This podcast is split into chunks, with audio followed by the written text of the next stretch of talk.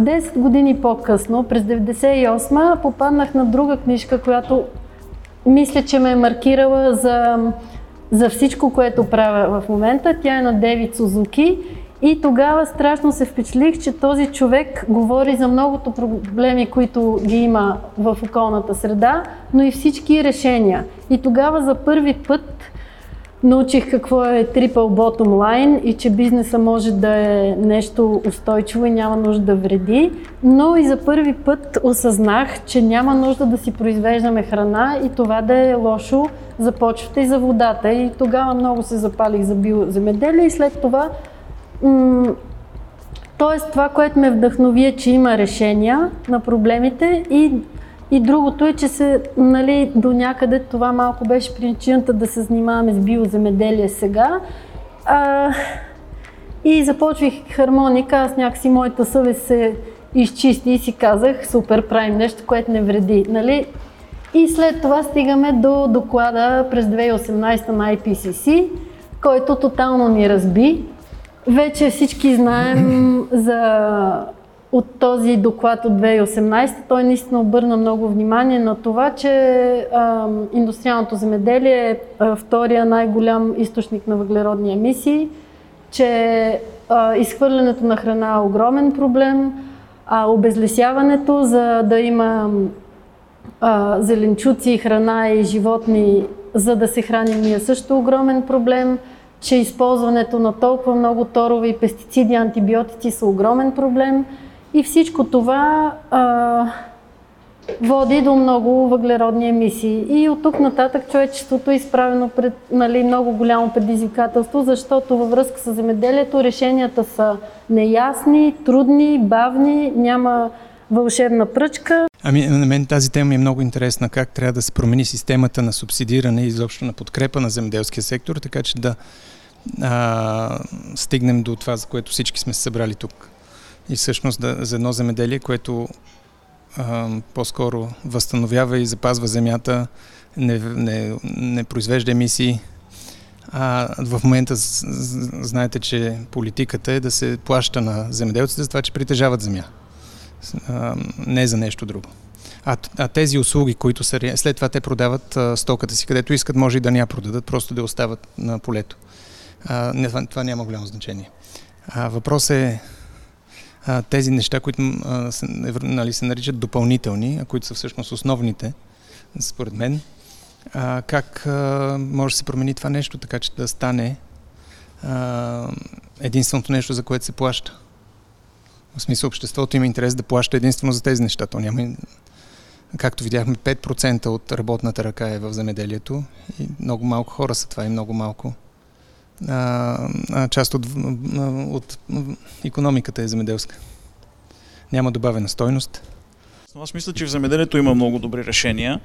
Работещи, изпитани, по целия свят има такива пилотни ферми, хора, експериментатори, които въвеждат нали, практики, които дават резултати, са доказани вече повече от 30-40 години. Проблема е, че те не се прилагат или на тях се гледа като на някакви такива екзотики. Да. Някой си прави нещо там, слага някакви покривни култури, защото много му, нали, но, но за нас това не, това, това не е интересно за голямата част от производителите. И същото време, нали, земеделието, на земеделието се гледа като а, по някакъв начин заместител на изкопаемите горива. Тоест, царевицата в момента е нещо като заместител на, на, на петрола, на нефт. Ако погледнем от нишесте, се прави всичко, като се почне от включително така модерните турбички за раз, раз, биоразградими турбички, еднократни чаши, чинийки и всяк, всякакви други неща, подсладители, заместители на захарта, всичко, което може да се направи, е, почти всичко вече се прави на базата на, на царевица и пшеница и картофи. Така че това са трите култури, от които света има нужда и то на супер ниски цени, за да могат да, да са конкурентни на петрола по някакъв начин. И по тази причина, според мен, и всички политики са насочени към максимално субсидиране на такова производство на ефтини зърнени. Забравих тия техническите култури, като рапицата и слънчогледа, които осигуряват мазнините, растителните масла. И всъщност така се затваря и кръга. Вземете и биогоривата, етанола, нали, биодизела. Това са все неща, с които се опитваме с земеделски продукти да заместим лошия петрол. Така че от тук идва и голяма част от проблема. И политиките основно финансират точно такова ефтино производство на суровини. Затова и България изнася суровини. С кораби изнасяме пшеница, слънчоглед, рапица, пшеница най-вече. 5 милиона тона пшеница произвеждаме, от които консумираме 1 милион. Тоест, ние, ако тази пшеница се превърне в нещо друго и се изнесе като по-скъп продукт, брашно, хляб или месо или не знам какво друго, съответно, нали, брутният вътрешен продукт от земеделието не, няма да е 3%, ще бъде различен. А, с Гърция имаме три пъти, мисля, че разлика в а, а, стоеността на брутната добавена стоеност в земеделието. Според тебе какво трябва да се случи в а, съзнанието на хората или как трябва да гледат на, не знам, на храната. Благодаря за ключовата дума, защото точно съзнанието и осъзнаването е, е, е, е някакси пътечката към нещо по-добро. А, защо така си мисля? Ами защото м- ние всъщност се намираме в, на това място, в това време, е, нали, в тази случка, която се случва с нас, а, с климата, с биоразнообразието, с деградирането на почти половината от основните системи на климатичната система, въобще на Земята. А, всичко това нещо, нали, стигнали сме до тук благодарение на нашето мислене, нашите решения всеки ден ежедневни, банални решения, дали да си купа тази дъвка или да а, си купа едни маратонки. А, всички тези неща всъщност допринасят, като ги умножиме по 7 милиарда, а, а ние не правим по едно решение на ден, а правим по множество решения на ден, а, всичко това нещо прави а, резултата, който ние виждаме. Темек. А, а резултата, който аз видях до момента е, че а, за, откакто се родих до сега, хората се отвоиха, а всички останали намаляха на половина.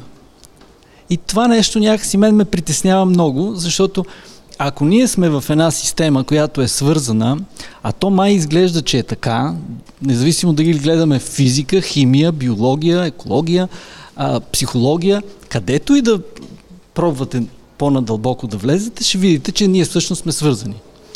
А, ама така свързани, че няма разделяне. Затова и използвам такъв пример а, някой път. А, защо няма да отидем на Марс да живеем? Защото там няма кръговрат, който, в който ние да се включим. Нали? Ето това е. А, така че ние когато а, мислим за земеделие, трябва да мислим за себе си. А ние мислим за печалба, някакси двете неща са различни. А, печалбата, всъщност ние сме дефинирали в нашия човешки клуб а, като размяна на едни хартийки, които сме решили, че те имат някаква стойност а, за нас. А, сега може и биткоини да са, сега не знам. Но въпросът е, че ние а, сме извън цялата останала система. Например, ако мечките ни отглеждаха нас в, а, а, като бройлери и ние се ядяхме един друг, сигурно нямаше добре да възприемаме нещата, нали? И щяхме да сме против това. Обаче ние мислим за бройлерите като за неосъзнати обекти. Ами те всъщност и те изпитват болка и те а, живот а, живеят. А, да, пък както разбрахме, ги опояват, нали, тук преди малко, за да не се ядат а ние после ги изяждаме. Нали? Аз нямам против изяждането им после, но въпросът е, че а, има някакъв, а, някакъв минимум от уважение, което трябва да демонстрираме към всичко това, което е.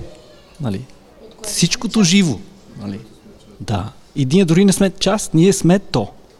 Но има един трети елемент, за който за сега не, не, не, не говорихме, който също има много а, сериозна негативна роля и, и, и това е похабяването на храната. Тоест, в световен мащаб, доколкото а, може да се вярва на, на тези цифри, 30% от произведената храна бива похабена, независимо дали в момента на нейното създаване, преработка или когато се яде и си изхвърли това, което не си изял. 30% очевидно е огромна цифра. Тя до някъде е свързана с това, за което Асен говори, но, но ми е любопитно, понеже ти много това е работиш. Основна, това е основна причина за емисиите. А, аз само видях, мисля, че в доклада на IPCC от 2018 е, че 10% от емисиите са от изхвърлена храна. А, да, това е огромен проблем и, и то е структурен проблем, нали? защото а, много често въпрос е за хранителната сигурност. Тоест а, всичко, всичко, което правим, за да всички тези мерки, които начина на субсидиране, всичко това се прави с, една, с идеята, че ние сме на едно лято, нали, на една реколта от световен глад.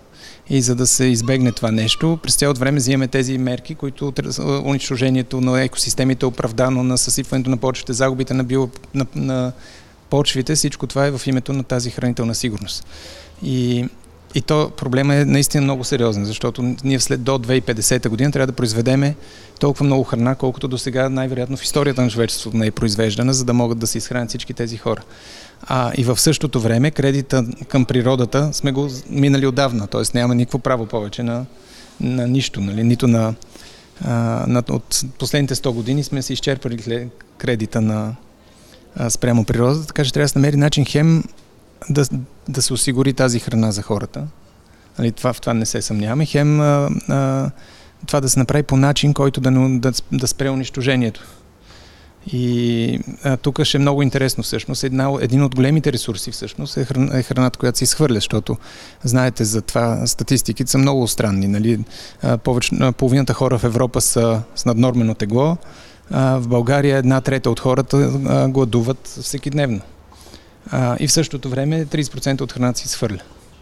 Нали, това е такъв системен проблем, който не е толкова а, свързан. Мен, а, любимия ми пример с друг вид, понеже се върна на Сен, е с мравките, които, а, доколкото знам, съм чувал, че са като тегло, като маса, мравките са колкото хората. Едно към едно било, било горе-долу съотношението. Единственото, което ние не разбираме как те се изхранват. Защото няма никакви следи от това нещо. Няма. Без субсидии го постигат. Без субсидии го правят. И всъщност те са намерили някаква хранителна сигурност, която е вековна. И, и може би трябва да направим някаква така междуспецистка среща, която да... Ми трябва да разберем те как го правят.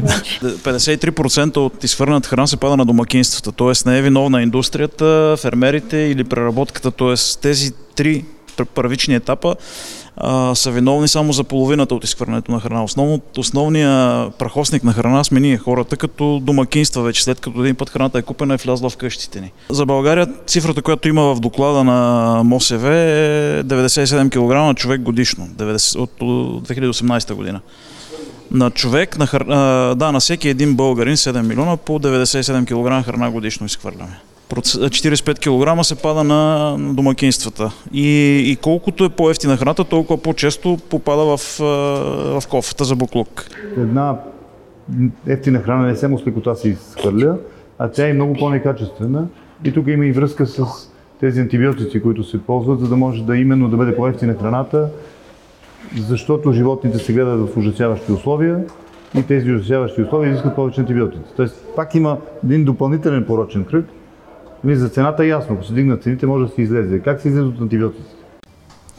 Ами, а, доколкото разбирам, това ще стане политически съвсем скоро. Нали? Ако а, нещата продължат да върват тази посока, ще има, ще има нужда от сериозно намаляване на използването на антибиотици в, в животновътството, което ще доведе до трудности в този начин на отглеждане. Тоест този начин на отглеждане без антибиотици е много трудно да продължи. Тоест ще има забрана за ползване на антибиотици, това ли имаш? Ами, а, не знам ли ще е забрана. Ще, просто ще има цел за намаляване, да речем с 50% на използването на антибиотици статистически. Агенцията по храните води статистика за продажбата на всички пестициди в страната, които са по последни данни бяха 4000 тона годишно. И това последните, мисля, че 4 или 5 или 6 години увеличението е 3 пъти. Тоест нашето земеделие се интензифицира нали, много, много мощно.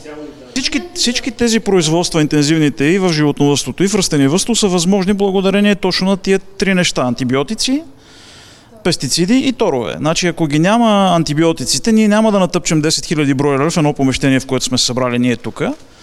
и те нямат възможност нито да се движат, нито нищо. Значи те са горе-долу, имат възможност да станат и да легнат. Нали? Това им е движението, което извършват и това нещо продължава от излюпването от първия ден до 35-я ден, в който отиват на кланница. Нали? Да се гледат с, с, с комшийчето си там по, по обор. И това е всъщност, това е живота на, да, са кафезника. Това е живота на един бройлер. На 35-я ден отива в кланницата на 2 кг живо тегло и след това на следващия ден е в магазина. А, това, е, това производство, нали, при, при такава гъстота на отглеждане, това е економически най-изгодно. Най-ефтините бройлери се произвеждат по този начин. Само, че нали, при тази гъстота те примерно се появяват болести, които са много нали, рискови. Може да умрат всичките тия животинки вътре 10 000 бройлера за една вечер. По тази причина нали, се дава профилактично антибиотик в храната или във водата. Тоест, ако го нямаш антибиотика, ти тия бройлери ли трябва да сложиш половината в тая площ или да, ги, да им направиш едно дворче да излизат на слънце, да ги види. Нали, съвсем различно е начина на производство, когато нямаш възможност. Ето го примера с биоземеделието. При биоземеделието не можеш да ги вкараш тия животни вътре, не можеш на тази гъстота. Всяка птица трябва да има определено пространство, да излиза навън и така нататък. Тоест има решение, но съответно цената ще е по-висока на тия бройлери. Друг, примера, който ви дадох, беше с транквилантите. Стоейки по цял ден и нямайки какво да правят, те пилета почват да се кълват едно друго. И когато пусне кръв, се, тази болест се нарича канибализъм. Те почват да се кълват до кръв. За да не се случва това, в храната или във водата се дават транквиланти нали, успокояващи такива лекарства, да, които... това за първи път го чувам, че всъщност те са си едни наркоманчета. За, за това искам да питам от една страна, ти казваш, това е економически изгодно, но това е економически изгодно в сегашния економически модел, в който не влизат тези екосистемни услуги и в, и в които не се отчита вредата от това. А, някакси в този економически модел да гледаш храна по този начин е прието и е окей, въпреки че то вреди на много други неща. Това е единия проблем, който не знам Асен дали иска да каже нещо за него. Искаш ли? Всъщност тези неща, които, за които си говорим в момента, а, са антибиотиците, торовете, пестицидите или, айде да не казваме пестициди, да кажем екоциди или биоциди, защото това са това всъщност правиме ние. Това е да, да, да, ще направя препратката геноцид. Е, това е което правим. А, сега, как го правим? Ами правим го с тези е, набор от вещества. Обаче тия всичките вещества идват от едно място и то е химическата индустрия. А, тоест, ако аз отида, ако аз преди 100 години съм консумирал домат от градината, а, заедно с една пилешка пържола, просто всичко ми е било на 100 метра разстояние и, съм, и всичко било прясно, аз съм бил по-здрав. Примерно, не знам. А, така си мисля. А сега в момента какво се случва? Ако аз отида до магазина в един голям град да си купа един домат, този домат е имал нуждата от, а, хи, а, от наторяване с химикали, които са дошли. Айде, химикали, да, да бъдем конкретни. Калий, например, а, и фосфор които идват, обикалят света, за да дойдат. Ама те как го обикалят калия и фосфора, този свят? Обикалят го, като имаме достъп до фосилни горива. Тоест ние имаме нужда. Той е домат, който съм купил, трябва на него да му се сложи отзад на опашката, всъщност да си платиме всичко за а, нефтени кладенци, а, кораби, които пренасят нефт, а, а, рафинерии, транспорт, съответно, който отново разчита на същите фосилни горива. Хубаво, ами пилешката пържола, ето чухме. Пак има нужда от всичките тези е, химикали. А, и сега въпросът е, земеделието земеделие ли е в момента за мене или е някакъв ерзат химия, нали? нещо, нещо, което ние си опитваме да кажем, че домата е домата, ма в този домат, ако махнеме всичко, което сме добавили, той ще стане 10% от него. Тоест, ние всъщност казваме, ние плащаме по-малко, за това е, ние сме по-богати, а всъщност съдържанието на това, което ние всъщност купуваме, е много, много по-малко от това, което бихме могли да получим, ако си го отгледаме сами е, в градина. Ако излизане от вредни практики има. Да, да, ами то има едно, едно, една рецепта, това са парите, нали, където отиват. Според мен това, което се случи с, с спирането на паленето на старищата, беше нали, една лекичка такава, едно изречение в документите, в което се казваше, който, нали, на който му е, си запали старнища, няма да получи директни плащания. И нали, както обвиняваха кой или не, нали, горските, туристите или не знам кой, че им запалил старнищата, в един момент спряха да ги палят. Значи тия туристи в един момент се осъзнаха, разправят, че имало някакви иновативни начини на земеделие, които по-опазват земята, водата, климата, а да преминем към, малко към тях инструменти, много, най-различни инструменти се ползват в това регенеративно задмени, като целта най-вече е да поддържаме почвеното плодородие, така че да не се налага да внасяме торове, химикали, кали, фосфор и така нататък, както, както каза а, Ясен. А, има, прилага се и в, а, и в биостопанствата, защото не всички биостопанства прилагат регенеративни практики, но има такива, които прилагат, да речеме, директна сейдба, покривни култури и така нататък. Много, много и най-различни инструменти има, но основните са двете. Едното е а, прилагането на покривни, междинни и всякакви други култури. Ние в България дори нямаме термини, които имат на английски. Някои прилагат, примерно, скоро гледахме пример от Австрия, една ферма, която предлага трева за стадиони. Той каза, моите животни най-много обичат тая трева за стадионите, която седят стадионите. Като ожене пшеницата, после пуска кравите да пасат там тревата. Тоест тревата си остава ниско.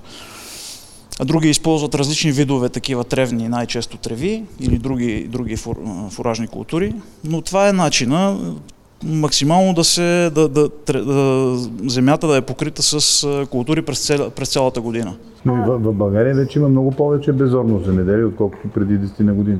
Всъщност биоземеделието в България заради а, отнемането на земята, то не е традиционно в много държави а, нали, са поколения след поколение. 70-те години няко... в Германия започва да се говори за това или преди това, или в Америка. В България до 70-те години не се е говорило за това. 80-те не се е говорило. Това много интересно, което Марина каза, че тук няма 15 семейства земеделци, има едно-две и, да, и това, което... Нали, повечето земеделци тук са първо поколение. Именно и, и са свикнали с аграрната аптека. Да. да. И а, докато нали, друга да има традиция, има хора, които си спомнят как се е правило преди времето на, на, нали, преди времето на, на индустриалното земеделие. Тук това нещо е станало през Аграрния университет и през а, такива ентусиасти, които са, примерно от София, са отишли някъде на, на село или нали, такива образовани хора. А, повечето а, биоземеделци са с такъв профил. Те са а, по-скоро нали, хора, които са образовани, а не идва от традиция или от някакви семейни ценности. А, така че за мен варианта да, да дойдат техните деца на тези големите земеделци сега да поемат нещата е окей, okay, но много бавно ще стане така. Мен, много ми се иска нещата бързо да се променят. Аз... А се не има ли някакъв начин да се ускорят нещата? Според? С образование. Това е базата, която ни липсва. И то неформално образование като основен приоритет на държавата, ако целта е развитие на популацията, а и съпътстващите живи около нас. Това си мисля, че...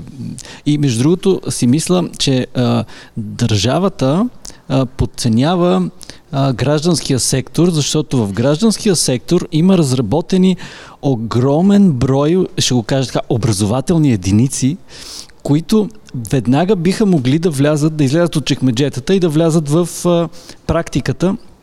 И тези деца а, а, на фермери, а и самите фермери, могат да бъдат много бързо обучени с нови и, и, и дори не толкова нови, просто по-щадящи живото методи.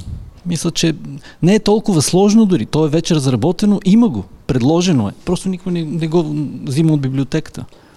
Основната тема нали, е климат. Ние обсъждаме земеделски методи, но всъщност ние, когато говорим за храна, трябва да обсъждаме и не земеделски методи вече. И всъщност има много иновации и много неща, които се случват в момента за производство на храна, която, се, която не се случва на земята и не, не, не замърсява почвите. Ами случва в някакви лаборатории и според мен там ще има страшно много иновации, които, чиято цел нали, дори с генни модификации или с лабораторно месо и неща, които все още не знаем нали, какъв ще е ефект от всичко това. И трябва да сме много внимателни, но а, нали, това решение, което е как да произвеждаме повече от всякога храна, като спрем да унищожаваме а, а, почвите и да биоразнообразието и, и, и климата, може би това е а, един от отговорите. Да, големия въпрос как ще се изхранваме, за да не унищожаваме екосистемата и да има достатъчно за всички. Искам Асен да ми каже, ако има една вълшебна пръчка, конкретно за България, какво би, какво а, би направил утре? Брутният вътрешен продукт е онова, което ни пречи да някакси много бързо да превключим от релсата, релсите, които ни водят към а, нещо не толкова приятно, към онези, които ни, пътя към който ни води към нещо по-щадящо нашите собствени животи в бъдещето. А, и, и това е. Значи, спремни да се мерим по а, кой е по-голям, кой по-бързо расте а, по брутен вътрешен продукт, тук вече може да, да, да, да тръгнат всички останали разговори, които а, дали регенеративно земеделие, а, дали а, натурално земеделие, пермакултури, всичко това би могло да бъде а, приложено а, и някакси консумативното общество да, да се трансформира само.